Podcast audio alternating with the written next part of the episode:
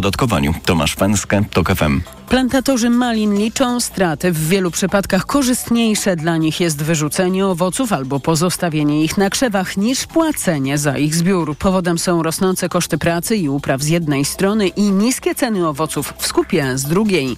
W najtrudniejszej sytuacji są ci, którzy swoje gospodarstwa opierają na malinach, mówi Mirosław Maliszewski, szef Związku Sadowników RP. Te koszty są wyższe po prostu niż cenę, którą otrzymuje plantator i w trakcie destinacji tacy plantatorzy po prostu rezygnują ze zbioru, zostawiając owoce na plantacjach. Powodem trudności na rynku jest wzmożony import ze wschodu, dodaje Mirosław Maliszewski. W ostatnich e, miesiącach nastąpił bardzo duży import e, tanich owoców świeżych, jak czyli tych bezpośrednio zrywanych, jak i przetworów z malin, głównie mrożonek, e, pochodzących z Ukrainy. I to powoduje, że po prostu zakłady zlokalizowane w Polsce, ładnie mroźni, nie są zainteresowane zakupem polskiej maliny od polskich plantatorów. Sadownicy apelowali do premiera o wstrzymanie importu owoców ze wschodu, ale resort rolnictwa, który zajmuje się tą sprawą, ocenił ten apel negatywnie i ograniczeń nie będzie. To są informacje TOK FM. Władze Hawajów są coraz bardziej krytykowane za złe przygotowanie do pożarów. W zeszłym tygodniu przez ogień na wyspie Maui zginęły co najmniej 93 osoby, a ten bilans najprawdopodobniej będzie jeszcze wyższy. Tomasz Orchowski. Hawaje są narażone na tsunami, trzęsienia ziemi i gwałtowne burze. W zeszłorocznym planie zarządzania kryzysowego ryzyko pożarów amerykański stan ocenił jako niskie. Na Maui nie zawyły syreny alarmowe, zabrakło ostrzeżeń. Sytuacja była skomplikowana, doszło do wielu pożarów w tym samym czasie. Mówił gubernator Hawajów George Green. Ogień rozprzestrzeniał się bardzo szybko przez wiatr z przechodzącego huraganu. Odbudowa zajmie dużo czasu. Większość budynków praktycznie zniknęła. Wszystko wygląda jak strefa wojny, jakby ktoś zrzucił bombę. Opowiadał mieszkaniec nadmorskiej Lachajny. Tomasz Urchowski, TOK FM. Przed nami upalny tydzień. Ostrzeżenia drugiego stopnia obowiązują na terenie 12 województw. Tylko nad samym morzem będzie chłodniej od 21 do 25 stopni. Najgoręcej ma być jutro, gdy temperatura w cieniu miejscami wzrośnie do 35 stopni. Synoptycy wydali też ostrzeżenia przed burzami z gradem w województwach lubuskim i wielkopolskim, ale w kolejnych dniach mogą one objąć także inne regiony. Starszy kapitan Karol Smars z Państwowej Straży Pożarnej przypomina, by śledzić alerty. Przede wszystkim na pierwszym miejscu nie bagatelizujmy tych ostrzeżeń. Jeżeli nie ma konieczności przemieszczania się poza naszym miejscem zamieszkania, to po, po prostu zostańmy w domu, zostańmy w bezpiecznym miejscu. Upały, a co za tym idzie także gwałtowne lokalne burze. Utrzymają się do piątku. Kolejne informacje TOK FM o 12.20. Pogoda. Już dziś burze możliwe są na zachodzie i w centralnej Polsce. Pogodniej powinno być na południu i północnym wschodzie, a na termometrach od 28 stopni w Trójmieście i Szczecinie i 30 w Warszawie, Lublinie, Kielcach i Rzeszowie do 31 stopni dziś we Wrocławiu, Opolu i Krakowie. Radio TOK FM. Pierwsze radio informacyjne.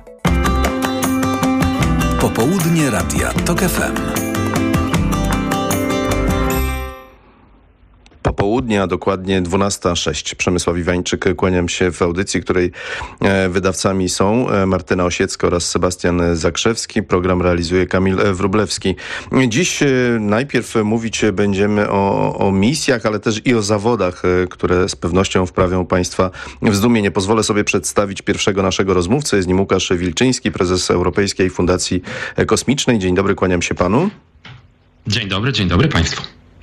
Przyznam, że mając y, ze sportem wiele do czynienia, kalendarz wydarzeń wrześniowych mam w małym palcu i wiem, że piłkarska Liga Mistrzów, która będzie rozgrywać swoje mecze w fazie grupowej, reprezentacje też będą mierzyć się o wyjazd na Euro 2024, aż wreszcie będą Mistrzostwa Europy w siatkówce, ale o y, zawodach łazików marsjańskich to przyznam, że nie słyszałem i pewnie naszych wielu słuchaczy także. Czy mógłby pan wyjaśnić, o co w takich zawodach chodzi? Tak, są to zawody oczywiście organizowane, są to zawody światowe, to są Mistrzostwa Świata, jedno z e, kilku takich wydarzeń na świecie, które wchodzą w, można powiedzieć, taki puchar świata e, w, w, tworzeniu e, łazików marsjańskich i w oczywiście wykonywaniu zadań.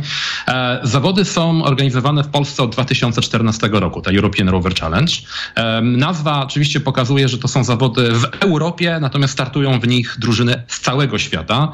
Startują drużyny akademickie, to znaczy drużyny, które w większości start, składają się oczywiście ze studentów, natomiast oprócz tego biorą w nich udział e, doktorzy, opiekunowie, profesorowie często i tak dalej.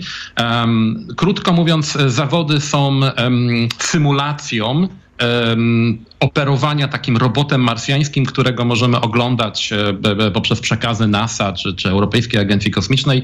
E, zawodnicy muszą zbudować robota, według własnej koncepcji i wziąć udział w e, kilku konkurencjach, które są e, wymyślone tak, aby odwzorowywały pracę takich robotów na Marsie na przykład. O ile mi wiadomo, a kilka programów na ten temat y, zrobiliśmy, to konstrukcja takiego robota chyba nie jest y, prostą sprawą i nie trwa to dzień bądź dwa. Trwa to dokładnie rok, dlatego że zawodnicy na rok, prawie na rok przed wydarzeniem otrzymują regulamin. Regulamin, który jest przygotowywany przez naszą ekipę jurorów. E, w tym przypadku są to jurorzy e, naukowi, jurorzy techniczni, są to osoby, które pracują na co dzień w sektorze kosmicznym albo na przykład są geologami planetarnymi. Otóż przygotowany jest regulamin, przygotowany jest opis konkurencji i wtedy zawodnicy przystępują do e, najpierw formowania drużyny, jeżeli jeszcze nie została stworzona, następnie do projektowania tego robota, bo to, że oni przyjadą z tym robotem, to, jest dopiero, to już jest finał. Natomiast wcześniej e, są jeszcze eliminacje i podczas tych eliminacji my E, oceniamy dokumentację, ponieważ jest to nie tylko konkurs, to co się odbywa na, na miejscu w Polsce, to jest taki, mówię, wierzchołek góry lodowej. Natomiast to, co wszystko jest pod powierzchnią, to jest potężny proces e, inżynieryjny, który się odbywa jednocześnie na całym świecie, gdzie zespoły muszą zaprojektować, opisać, e, zarządzać tym projektem i to wszystko cały czas dokumentować. I ta dokumentacja robota jest bardzo skrupulatnie oceniana przez naszych e, jurorów i w tym momencie oni cały czas oczywiście budują, pozyskują e, środki, również cała logistyka, bo proszę Państwa, wyjazd do Polski, na przykład z Australii z robotem marsjańskim, to już jest kosmos. E, w związku z czym oni też muszą odpowiednio parę miesięcy wcześniej planować e, tego typu podróż e, i wszystkie pozwolenia oczywiście. No i przyjazd do Polski i wystartowanie i może się okazać, że w ostatniej chwili na przykład coś nie zadziała. W związku z czym zawodnicy przez całą noc potrafią czasami zbudować daną część. Przyjeżdżają razem z drukarkami 3D, potrafią sobie wydrukować jakiś element, który im się właśnie zepsuł. Przyjeżdżają z, z lutownicami, no w ogóle ca całe warsztaty rozkładają i to jest coś niesamowitego, to można zobaczyć na żywo. Dobrze, to proszę w takim razie opisać naszym słuchaczom, jak wielkie są to e, roboty, no bo taka podróż e, z bagażem podręcznym to, to łatwa sprawa, ale żeby zabrać e, urządzenie, które mierzy na pewno kilka metrów, to, to już jest pewien kłopot. I wreszcie, w jaki sposób można dopilnować tego, by w istocie zespoły, które zostały do tego powołane, takiego robota przygotowały, a nie na przykład zleciły to komuś e, innemu. Bo, bo, rozumiem też, proszę mnie wyprowadzić z błędu, jeśli się mylę, że przewagę mają przedstawiciele tych krajów, e, którzy są, które są zaangażowane w programy kosmiczne i, i, i też ta eksploracja mm, kosmosu nie jest im wcale obca. Czy, czy nie ma takiego, takiej korelacji?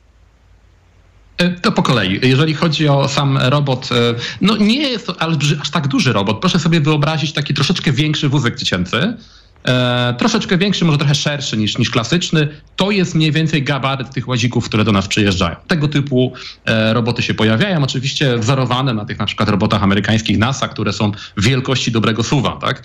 Natomiast tutaj przyjeżdżają właśnie dokładnie z takim są sześciokołowce, czterokołowce, pojazdy na gąsienicach, różnego rodzaju koncepcja. E, jeżeli chodzi o pilnowanie, czy oni sami to wykonają? Oczywiście, że niektóre elementy są wykonywane na zamówienie, są na przykład e, zlecane, wycinane z blach, wycinane z różnego rodzaju materiałów. Natomiast e, jedną z konkurencji na miejscu jest prezentacja robota. Jest to konkurencja, która nie odbywa się, odbywa się za zamkniętymi drzwiami, więc tutaj widzowie tego nie widzą. Natomiast wtedy dokładnie drużyna musi udokumentować jeszcze, jak nad tym pracowała, kto za co odpowiadał. My też wystawiamy specjalne certyfikaty imienne. Także nie ma tutaj mowy o tym, że nagle drużyna zleci zupełnie komuś innemu, przyjedzie ktoś inny i, i, i się uda. Czegoś takiego nie ma. My to na stale monitorujemy w ciągu całego roku. Natomiast e, jeśli chodzi o o to, co można, co można obejrzeć i jak to, jak to wygląda. Te, te łaziki, które do nas przyjeżdżają, te roboty, które będą występować, to są roboty, które są tak zwanego wielarakiego zastosowania. Tak? One mają oczywiście zadania nawigacyjne, mają gdzieś przejechać, mają manipulator specjalny, który jest projektowany jeszcze czasami przez inną część drużyny. Więc mamy tutaj do czynienia z takim mobilnym, studenckim laboratorium, które, które przyjeżdża. Koncepcje, jak mówię, są wszelakie, dlatego że drużyny nie dostają od nas żadnych instrukcji. E, to my tak naprawdę dajemy im tylko prezentację, co jest, co jest do wykonania, a to oni na podstawie jakichś tam systemów wewnętrznych, czy, czy, czy koncepcji, czy burz mózgów, muszą zdecydować, jaką formę inżynieryjną. Muszą też e, przeczytać tak naprawdę, na przykład zapoznać się z naukami geologicznymi mocno, dlatego że kilka konkurencji jest związanych z tym, żeby na pokładzie mieć tą e, wiedzę naukową i na przykład dobrze, skrupulatnie rozpoznać teren. A przy terenie, jeżeli mogę wspomnieć, to my jesteśmy w tym momencie posiadaczem największego sztucznego marsjardu na świecie. Marsjard to jest taki tor marsjański, który my szykujemy pod te zawody. Ten tor nasz ma 50 na 30 metrów, jest zlokalizowany w Kielcach na terenie Politechniki Świętokrzyskiej, gdzie się te zawody odbywają. Tutaj przypomnę 15-17 września w tym roku. E, I ten tor oddaje mm, e, e, fragment Marsa w skali oczywiście, natomiast jest skrupulatnie przygotowany na podstawie obserwacji, na podstawie e, badań e, czerwonej planety przez naszych polskich e, geologów planetarnych. Więc to jest niesamowite nawet zobaczyć ten fragment Marsa, a jak się uda, to po zawodach nawet można na niego wejść. To ja wobec tego ponowię pytanie o, o, o tę czołówkę światową, jak ta hierarchia wygląda i czy aby, już teraz ucieknę się do stereotypu, najlepsi są słynni amerykańscy naukowcy. E, nie, amerykańscy naukowcy akurat nie są najlepsi. Tutaj e, może nie zaskoczę niektórych słuchaczy, którzy e, wiem, że, wiem, że też biorą udział, przyjeżdżają do nas. W czołówce są Polacy. Dlatego, że od wielu lat e, w tym konkursie i nie tylko naszym, bo także amerykańskim, prym wiodą studenci polskich uczelni technicznych, e, więc to jest niesamowite oglądać właśnie jak, jak duży potencjał w naszym kraju jest w tym obszarze. Zresztą ci studenci potem zasilają polski sektor kosmiczny, nie tylko polski sektor robotyczny, to widać i to, i to słyszymy zewsząd. E, w czołówce są naszego konkursu Niemcy, Włosi, ale w czołówce na przykład też w tym takim finale występują na przykład osoby, zespoły z Bangladeszu, Bangladeszu, który no nie można, mm, że tak powiem, mm, określić jednoznacznie, że jest to jakaś potęga kosmiczna. E, faktycznie jest, że na samym początku naszego konkursu pojawiały się głównie tak zwane kraje rozwijające się. W momencie, gdy my osiągnęliśmy pewien status światowy, takiej marki już właściwie rozpoznawalnej na całym świecie, zaczęli nam się pojawiać przedstawiciele tak zwanej starszej Europy. E, no i tu przyjechały do nas e, zespoły chociażby z takich prestiżowych uczelni jak Frankfurt, czy jak na przykład EPFL z ze Szwajcarii, gdzie no, poziom robotyczny, poziom, poziom wsparcia w ogóle jest na najwyższym poziomie. Mimo wszystko nasze drużyny polskie są w stanie, wzięły, wzięły się także i pokonały, były w stanie pokonać również tego typu e, profesjonalnie przygotowane zespoły. Bo to nie chodzi tylko i wyłącznie o stopień przygotowania, to nie chodzi tylko i wyłącznie o dostęp do e, funduszy, aczkolwiek my tutaj też ograniczamy, żeby wszyscy mieli jednakowo, jednakowy dostęp, ale to chodzi tak o pomysłowość, o ambicje, o, o zaangażowanie zespołu przez cały czas i o to, co się wydarzy na samych zawodach, bo można być świetnie przygotowany, jak w każdym sporcie, e, a w ostatnim ostatniej chwili może coś nie wyjść. Więc to te, na to też trzeba reagować i trzeba umieć zarządzać kryzysem w trakcie wydarzenia też. Mamy dwie minuty, jeszcze chciałbym e, pana zapytać, co dzieje się później z tymi robotami? Są one prototypem dla takich urządzeń, które rzeczywiście wezmą udział w misjach e, i później sprawdzą się już w tym kosmicznym e, boju na Marsie, czy, czy też nie zostaną włożone do archiwum, medale zostaną przyznane i koniec? Różnie. E, niektóre elementy łazików są na przykład e, podglądane przez agencje kosmiczne i takie osoby na przykład trafiają potem do agencji kosmicznych pracując nad manipulatorami. E, niektóre roboty przechodzą, że tak powiem, na służbę cywilną, to znaczy na podstawie jakichś tam rozwiązań dane osoby mogą pracować na przykład nad łazikiem dla rolnictwa, bo też mamy takie roboty, które są już inspekcyjne do rolnictwa. Są na przykład roboty przechodzą, czy osoby, które pracują przy tych robotach są, że tak powiem, zatrudniane w przemyśle kosmicznym, pracując nad rozwiązaniami informatycznymi, bo proszę pamiętać, że to nie tylko roboty, ale także programowanie tych robotów. Natomiast same te łaziki sensu stricto nie lecą nigdzie. To są studenckie konstrukcje, które są bardziej demonstratorami technologii i demonstratorami możliwości, które mają osoby, które je zbudowały, bo to tu chodzi przede wszystkim nie o te łaziki, tu chodzi o osoby, które je budują, o to, żebyśmy budowali i dostarczali na rynek ten, to następne pokolenie świetnych inżynierów i naukowców. To jeszcze na koniec impreza jest otwarta. Ci, których zainteresowała nasza rozmowa, mogą y, przybyć i, i obejrzeć, jak wygląda ta rywalizacja? Impreza jest otwarta, wstęp jest darmowy, trwa od 15 do 17 września na Politechnice Świętokrzyskiej w Kielcach w województwie świętokrzyskim, e, ale oprócz łazików mamy jeszcze świetną strefę wystawców, e, będzie mnóstwo pokazów, ciekawych eksperymentów naukowych i będą też e, dyskusje, debaty, będą też debaty plenarne, będą też autorzy książek popularno-naukowych, będą popularyzatorzy nauki, także każdy coś dla siebie znajdzie. To jest trzydniowe święto kosmosu, no właśnie światowe święto kosmosu, które od odbywa się od 2014 w Polsce. Tak, w przestrzeni kosmiczną przenosił nas Łukasz Wilczyński, prezes Europejskiej Fundacji Kosmicznej. Bardzo dziękuję panu za rozmowę. Bardzo dziękuję. E, naszych słuchaczy, państwa zapraszam teraz na skrót informacji Radia Tok FM. Popołudnie Radia Tok FM.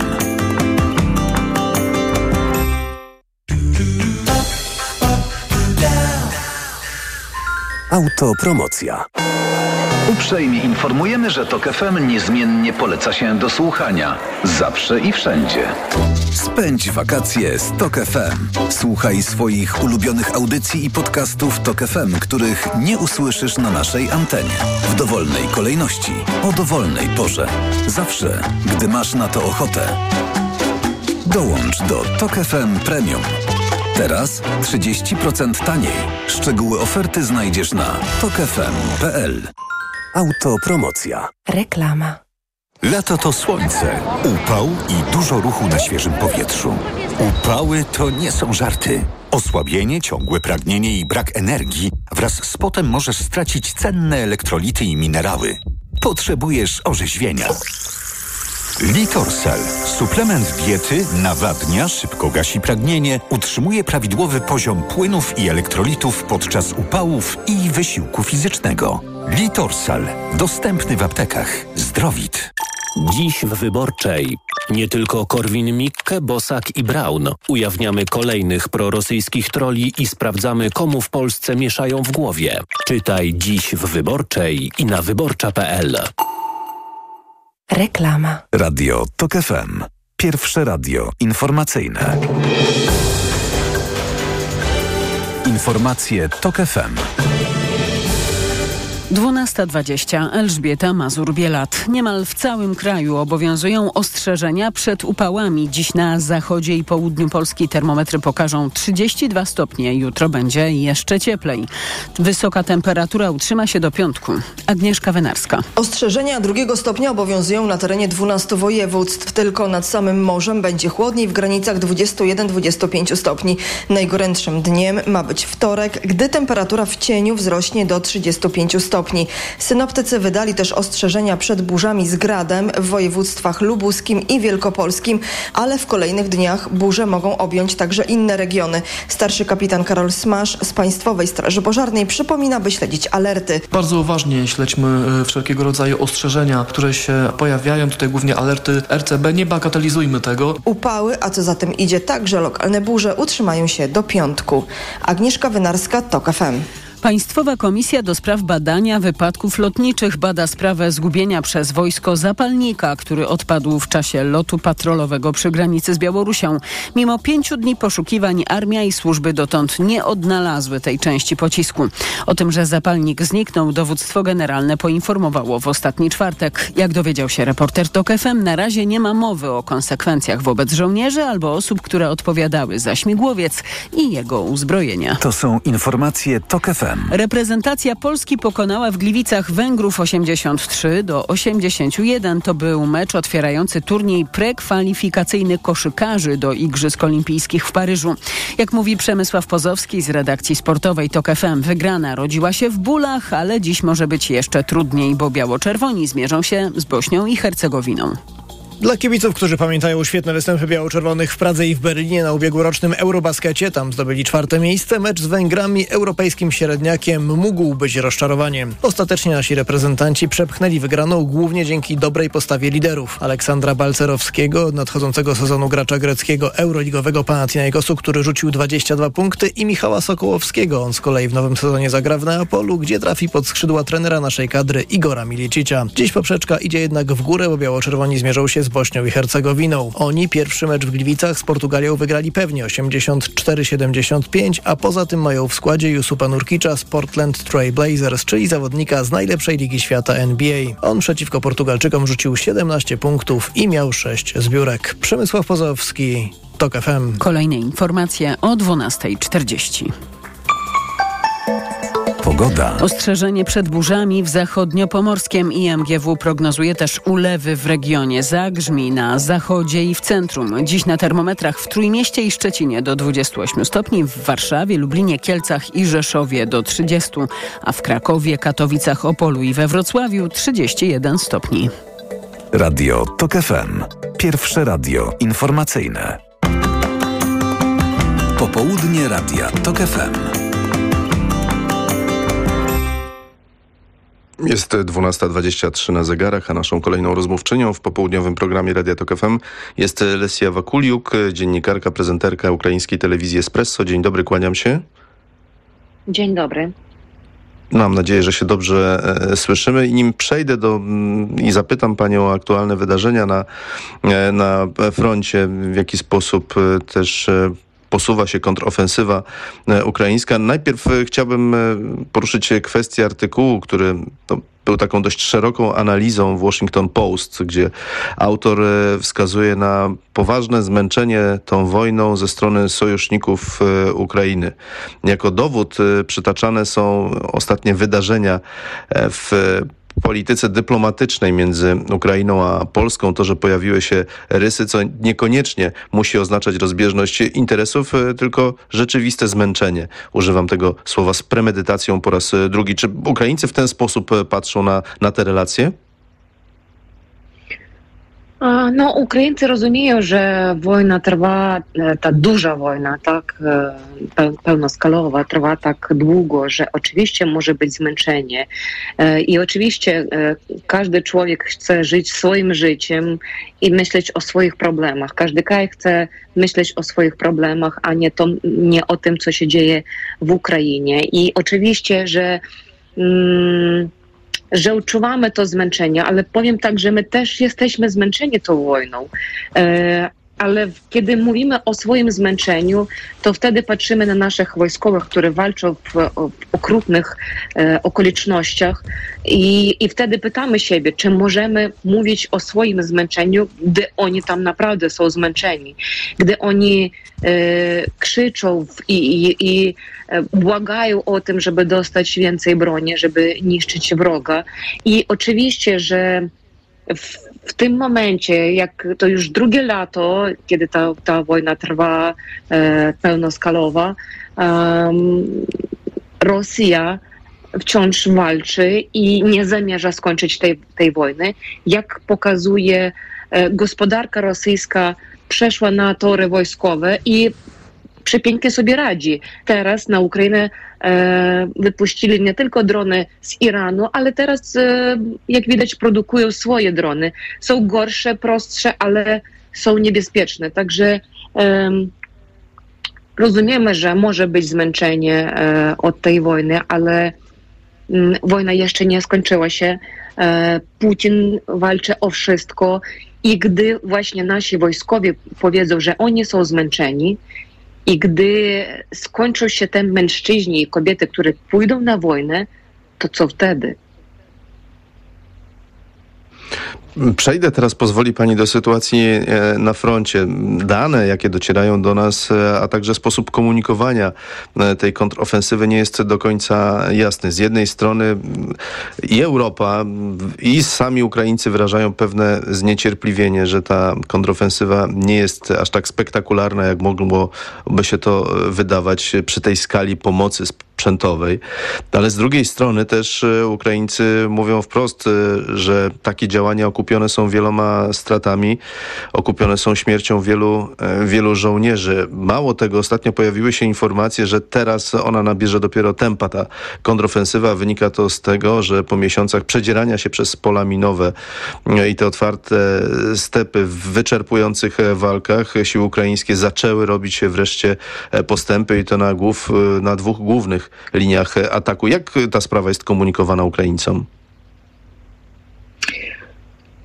No właśnie, mm, myślę, że te oczekiwania od kontrofensywy i Ukraińców, które nie walczą na froncie i e, świata, który, e, który patrzy na Ukrainę, było dopuszczono troszeczkę błędów, dlatego że mówiło się o tym, że będzie kontrofensywa, Ukraina wygra i ludzie, Ukraińcy mieli duże oczekiwania do tej kontrofensywy. Oczywiście, że kontrofensywa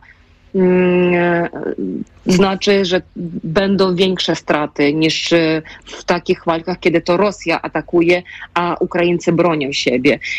I, Rosja też robi jakieś e, wnioski z tego i miała czas dla tego, żeby przygotować się do tej kontrofensywy. Dlatego Ukraina jest teraz krajem, gdzie tych min jest y, najwięcej na, na całym świecie. Jak powiedział dziś dla The Guardian e, ministr obrony Reznikow, e, że wojskowie mówią o tym, że na niektórych e, działkach jest pięciu min na jeden metr kwadratowy. To jest duża ilość i oczywiście, jak mówią medycy w szpitalach wojskowych, że największa ilość ran to jest artyleria, a na drugim miejscu właśnie rany od tego, że e, nasi wojskowie wchodzą na te miny. Dlatego ta kontrofensywa nie tak szybko przesuwa się, jak, jak to było te oczekiwania właśnie spowodowane poprzez komunikację władzy do ludzi. I bo właśnie komunikuję dlatego, że ludzie też odczuwają to zmęczenie i chcą, każdy chce powrócić do swojego domu e, i powrócić do życia, e, które trwało do 24 lutego 2022 roku. E, I, a, a to nie jest tak szybko, dlatego że Rosja przygotowała się do tej wojny nie od 2014 roku. Ona przygotowała się do tej wojny prawie od lat 90., kiedy Związek Radziecki e, już skończył swoje istnienie i Ukraina została krajem niepodległym. Także e, ona cały czas po prostu gromadziła broń dlatego, żeby w jednym momencie pójść na wojnę na Ukrainę, żeby poniewolić Ukrainę i żeby powrócić do tego związku, który, który straciła, do Związku Radzieckiego. Co w tej chwili jest największym problemem ukraińskiej armii? Te wyczerpujące się zasoby ludzkie przede wszystkim, te niedobory sprzętowe, czy, e, czy może coraz mniejsze zaufanie prezydenta Wołodymyra Zełęńskiego do niektórych e, wojskowych wysoką, wysoką rangą? Co i róż docierają do nas informacje, e, że ktoś jest albo wyrzucony z, ze struktur wojskowych pod zarzutem łapówkarstwa, albo że podejrzewa się go to, iż działa jako agent e, na rzecz e, Rosji i tak dalej, i tak dalej. Nie rozjeżdża się to wszystko prezydentowi Zełęńskiego, pani, Zełęńskiemu pani zdaniem? Um. No, e, może to, to pytanie ma takie różne działki, tak? Na froncie największym problemem oczywiście, że mówią o tym, że E, potrzebują więcej broni. E, oczywiście mówię o tym, że potrzebują e, samolotów F-16, bo potrzebują obrony z powietrza właśnie nasi wojskowi. Potrzebują właśnie sprzętu dlatego, żeby niszczyć te miny, żeby po prostu te miny nie odbierali zdrowie i, i życie naszych żołnierzy.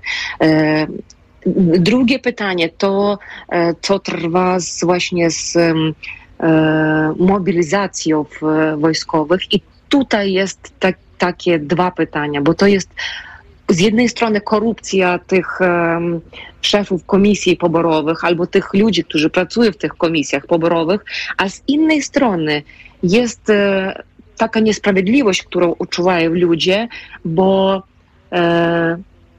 na, jakich małych, na jakichś małych wsiach w miasteczkach to widać takie ścieżki z kwiatów albo um, znicze obok drogi e, i to znaczy, że to w ostatnią płeć przeprowadzają właśnie um, jakiegoś bogatera, który wraca z frontu e, i będzie jego pogrzeb. I takich zniczy e, widzimy dość często. Jak jadę z Lwowa do swoich rodziców, oni mieszkają w małym miasteczku, to prawie każdego przez dwa tygodnie jestem świadkiem, jak widzę te znicze na, na ulicach i, i rozumiem, że kolejny już nie żyje. A w tym, tym momencie ludzie czytają w wiadomościach um, takie zdarzenia, że jakiś deputowany Rady Najwyższej podczas inwazji okazał się za granicą. I nie za granicą dlatego, że pojechał, żeby opowiadać o tej wojnie, żeby coś robić e, dla Ukrainy, a pojechał po prostu, żeby mieć e, dobrze życie i gdzieś tam zamieszkać w Monako. E, I najgorzej właśnie, że takie skandale stosownie deputowanych najczęściej zdarzają się właśnie z deputowanymi od siły politycznej, która jest siłą polityczną w prezydenta Zełęckiego. To on przeszedł z tą siłą sługa narodu, tak ta siła polityczna nazywa się. Właśnie zdarzają się też inne historie, nie tylko z deputowanymi, ale na niższych jakichś poziomach, gdzie burmistrze wysyłają swoich synów za granicę, bo mówią, że oni mają, jak, że są kalekami, a ludzie patrzą, że to nie jest prawda. I oczywiście w, w takim momencie mówią, dlaczego nasze, nasi synowie idą na front, a te, e, te ludzie e, unikają tej e, takiej możliwości, żeby bronić swojego kraju, bo ma, mogą zrobić coś takiego, żeby wyjechać z Ukrainy. Albo inne historie, ludzie, które nie są zmobilizowane, mężczyźni, ale są jakimiś e, artystami, poetami i tak dalej, nie mogą wyjechać za granicę na jakieś prezentacje e, książek swoich czy filmów i tak dalej, a inni artyści, które bliżej do władz, mogą wyjeżdżać. I to też e, wynika takie pytanie. A z innej strony, oczywiście, że te skandale z szefami komisji poborowych, kiedy, do, kiedy ludzie czytają też w wiadomościach, że szef takiej komisji w Odesie miał e, dom w Hiszpanii, miał jakieś prestiżowe samochody i miał około 200 milionów e, e, hrywien. I oczywiście w takim momencie, kiedy ludzie zbierają, różne ludzie, emeryci po 50 hrywien dają na to, żeby zebrać na jakiś dron dla wojska, czy, czy na jeszcze jakąś inną zbiórkę, a w tym momencie szef komisji poborowej z Odesy ma około 200 milionów, i oczywiście nie, nie oddaje tych milionów na wojsko, a zabiera do swojej kieszeni, to wtedy ludzie pytają, po co mamy umierać. I no, taka niesprawiedliwość teraz jest y, najczęściej mówiona wśród, wśród ludzi, wśród Ukraińców. Mamy niespełna minutę, a ja chciałbym jeszcze zapytać o atak na most y, krymski. Sprzeczne są te informacje. Strona rosyjska mówi, że udaremniła ten atak. Ukraińcy y, twierdzili, że ponownie uszkodzili ten most łączący Krym z kontynentalną częścią. A jak to w istocie wygląda i jest przedstawiane w Ukrainie? E, no oczywiście też mamy mieć jakieś wiadomości o, e, o tego, co mówią w Rosji, ale jak widać te, te teraz Rosja zrobiła taką, postanowiła nie mówić o tym, gdzie jakieś drony ukraińskie dokąd trafiają. I teraz, y, na ile wiemy, że na Krymie e, będę, będą zmieniać ustawodawstwo, żeby ludzie nie mogli nagrywać jakieś wideo albo robić zdjęcia, jak pracuje obrona powietrzna rosyjska i gdzie trafiają w te ukraińskie drony, gdzie uderzają. I oczywiście to wskazuje na to, że może gdzieś jakieś zniszczenia tego mostu e, raczej mieli miejsce, ale Rosjanie nie chcą, żeby teraz o tym było mówiono, żeby pokazać, że te drony ukraińskie nie robią żadnej pogody e, w Rosji, ale te drony nawet dzisiaj w jakimś tam obwodzie rosyjskim też powiedzieli, że Rosjanie, że byli zniszczone, ale czy można ufać mediom rosyjskim, no to wiadomo, że nie na 100%. Lesja Wakuliuk, dziennikarka i prezenterka ukraińskiej telewizji Espresso była z nami. Bardzo pani dziękuję za rozmowę. Dziękuję również. E, państwa zapraszam teraz na skrót informacji Radia Tok FM. Popołudnie Radia Tok FM.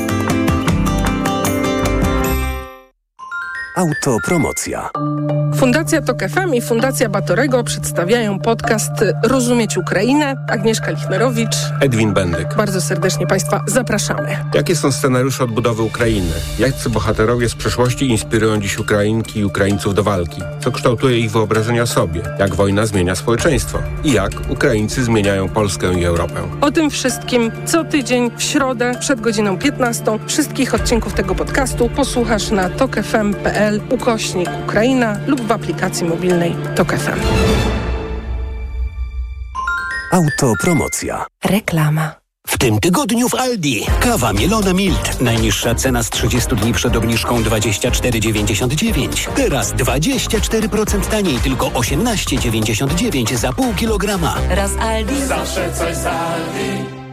Lato w Volvo to lato bez VAT. Oferta pełna korzyści, a po podatku VAT ani śladu. Zdecyduj, który model będzie Twój. Volvo XC60, a może Volvo XC90. Szczegóły u Twojego autoryzowanego dealera Volvo.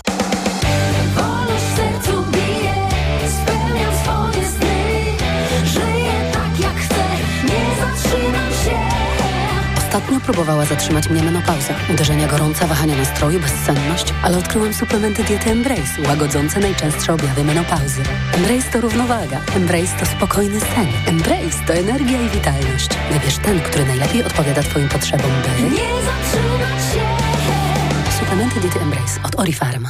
Teraz w Carrefourze akcja antyinflacja. Karkówka wieprzowa bez kości 11,99 za kilogram z aplikacją Mój Carrefour. Aż 47% taniej. Oferta ważna do 16 sierpnia. Cena przed obniżką